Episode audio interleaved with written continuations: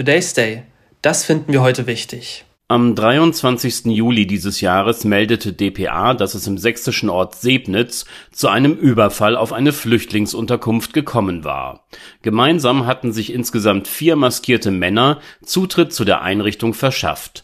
Zwei von ihnen betraten das Haus sodann und wendeten gegenüber zwei Bewohnern im Alter von 18 und 16 Jahren Gewalt an Zudem riefen sie rassistische Parolen. Das Hinzukommen eines weiteren dort untergebrachten Flüchtlings sorgte dafür, dass die Täter die Flucht ergriffen.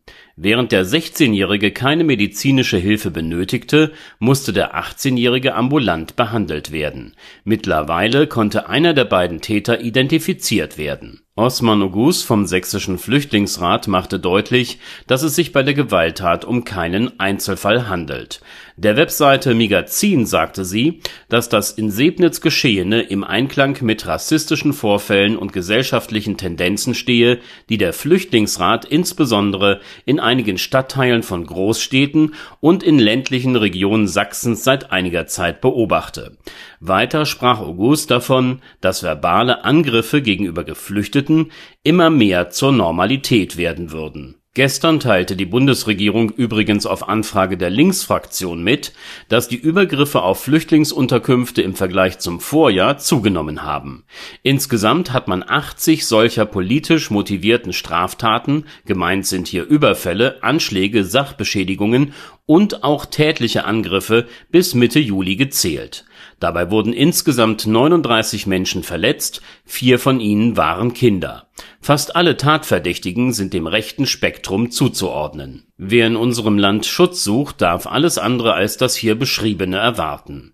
Die Haltung gegenüber Flüchtlingen von Teilen der deutschen Bevölkerung, sie wird immer unerträglicher Ursache dafür ist neben einer bei einigen leider verfestigten rechten Gesinnung die Art und Weise, wie politische Themen wie das Asylrecht und die Verschärfung der Abschieberegulierungen in der Öffentlichkeit von Politikern behandelt und besprochen werden. Hilfreich ist in diesem Kontext auch nicht, dass die CDU und ihre Schwesterpartei CSU versuchen, Wähler aus dem rechten Lager zu gewinnen. Demokratische Parteien sollten wissen, dass das der falsche Weg ist.